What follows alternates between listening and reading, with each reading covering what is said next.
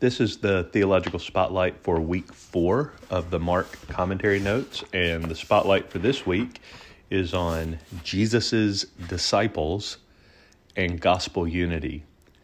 The church in miniature is what uh, some call the collection of the disciples. The spotlight reads Mark explains Jesus' selection of the remaining eight disciples in Mark chapter 3, verses 13 to 18. Consider the diverse makeup of the men Jesus chose as his disciples. All of this is coming from R.C. Sproul at Ligonier Ministries.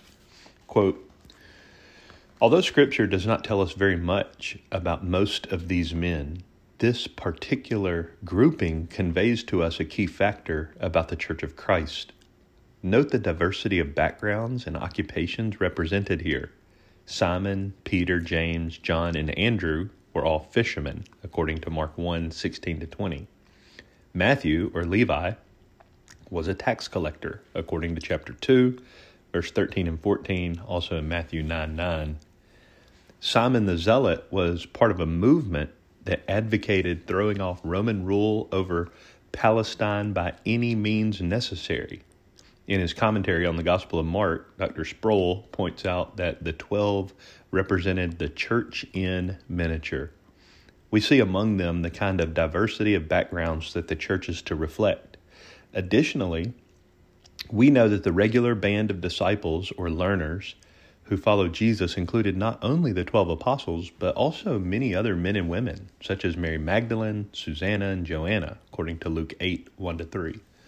Christ Church is not made up of one race, gender, or socioeconomic class. Rather, it includes men and women from every nation. See Romans 9 23 and 24 and Revelation 7 9 through 11. Let us note that only Jesus himself can bring unity to such a diverse body. The 12 all came from different social backgrounds, but they also represented diametrically opposed philosophical and political viewpoints. Matthew, the tax collector, was content enough with Roman rule to represent the government in an official capacity. Simon the Zealot was a member of a group that sought the expulsion of the Romans and the regaining of Jewish independence. Presumably, Simon left this movement when he joined the 12.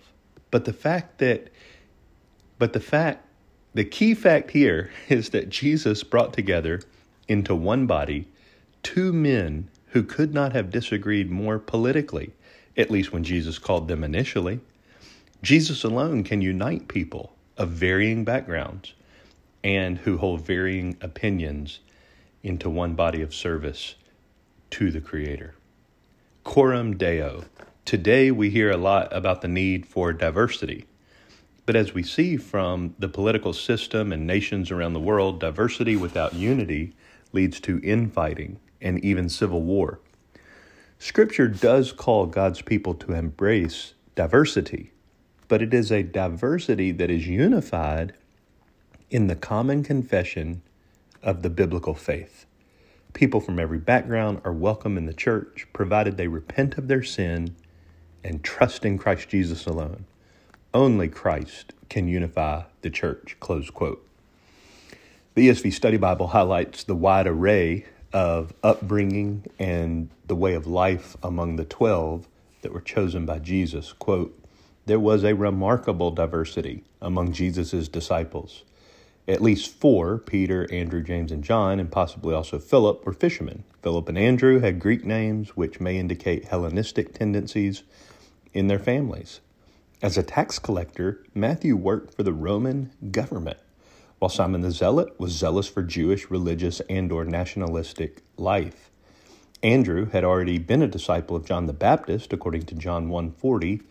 Peter had a dominant, somewhat compulsive personality while Thomas was a bit of a doubter, or at least one who had to be shown proof to believe. Matthew and Judas Iscariot both seem to have been good with money. Judas Iscariot may have been the only non Galilean in the group. Close quote. So many cross references help us with that. Luke 22, verse 3, Matthew 26, John 13, and Acts 1. In addition to those insights, the ESV Study Bibles note on Matthew chapter 10, verse 4, helps us get a picture of the men Jesus chose to be his disciples. Quote There are hotheads like Peter and James and John. The latter two, Jesus later nicknamed sons of thunder, James and John. There are also less conspicuous ones like Bartholomew and Thaddeus. There are rich men like Matthew the tax collector and others who are humble fishermen. There is a twin, an older brother, a baby of the family, and even a political activist. Jesus does not seem to put any value on pedigree or earth, other worldly status when choosing his disciples. Even more, he has a particular job for them to do. Close quote. This concludes the Theological Spotlight Jesus' Disciples and Gospel Unity, the Church in Miniature, Week 4.